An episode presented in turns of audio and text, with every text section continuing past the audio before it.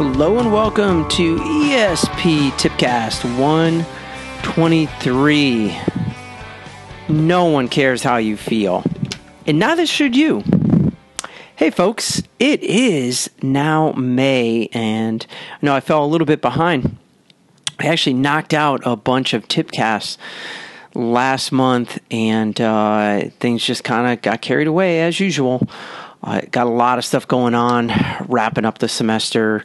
I just started with a new research project. So we're looking at a sprint training study or, or really a sprint testing study. And we are actually going to be starting up a second sprint study that I'm actually going to be talking about down the line. However, I wanted to really bring up a topic that I am uh, emotionally invested in, so to speak, because for a long time, I, I'd say probably the bulk of my cycling career, I really let my feelings get in the way of results. And no, folks, I'm not talking about my personal feelings or my emotions per se, although I have been known to be a little bit of a head case sometimes when it comes to racing.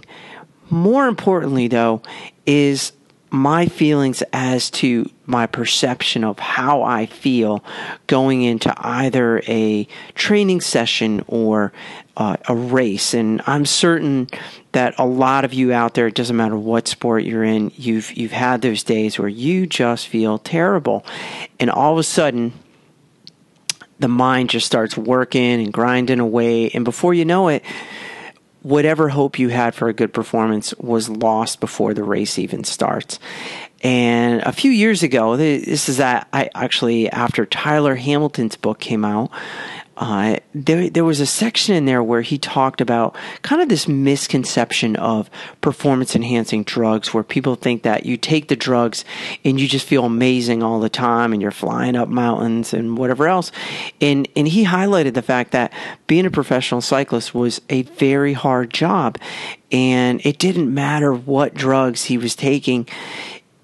There were a lot of days, more days than not, where he felt awful and you knew you had to perform. Now, as a professional cyclist or, or triathlete or runner or whatever, um, sometimes it doesn't matter. And I, I, I think, particularly with cycling, especially if you're part of a team, you may not be the team leader, but you have to show up and you have to get a job done. And and so uh, his his his really kind of his wisdom in that was to say, look at, you know, if you think that just by taking drugs we felt great, you, you, know, you're wrong. We still had to do the work and we still had to go out there and we had to train hard. And this gets back to my whole point is that no one cares how you feel and you really shouldn't care either. And by that, I mean that there are plenty of days where you're not going to feel good and you're going to get in the pool or you're going to get on the bike or head out for a run and you're going to have a great workout. You know you have. I know I have. And what I have really been working on probably the last two years, I'd say, is is I've really kind of taken this to heart and really tried to think about this, is dissociating myself with how I feel. There are a lot of days where I'm really tired. Ideally, I can take a power nap, and and that's always a good way to kind of refresh yourself. And I'm going to be talking about some of the research on that later. But even if you take a power nap, we all know we got to get up. We feel really lethargic and groggy. That sleep inertia is really holding us back. But the point is, you have to get out there and you have to do the work. And I've had several training sessions, and I really mean several this spring, where I felt awful beforehand, and even a couple races where I just didn't feel very good. And I said, no, you know what? I'm going to forget about it. I'm going to get in the race. I'm going to let things kind of play out, or I'm going to let things play out in the training session oftentimes we like to you know warm up if you feel like you need to do a little extra warm up before you start to come around that's fine. But the point is is that you need to stop those negative feelings if i can get all psychological here. But you've got to come up with a game plan. You've got to come up with strategies. Because the whole point is that you're going to have bad training days or you're going to feel like you might have a bad training day.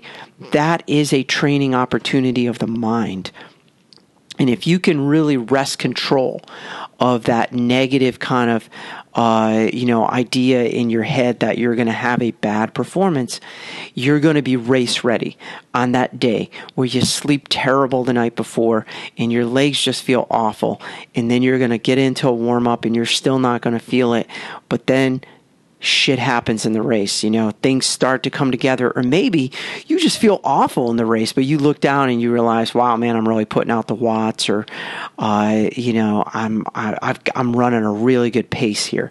So, bottom line is that you want to not worry about how you feel, but really reflect on it. Okay, think about those bad days after you're done and say, you know, how was I feeling? How did I feel in training? What were the connections there? Because you're you're going to be able to draw those connections the next time that crops up in a race. Well, folks, that's it for Tipcast 123. I hope that was helpful. If you want, drop me an email at esppodcast at gmail.com. That's esppodcast at gmail.com com. You can also head on over to the website. I know it has not been updated in a very long time. Uh, and I apologize for that, but hopefully with the summer, uh, things are going to start to kind of come together here. You can head on over to www.espanswers.com. You can also donate. Again, podcast development, always helpful to get those donations in. But as always, folks, remember if you're not thinking ahead, you're falling behind. Later.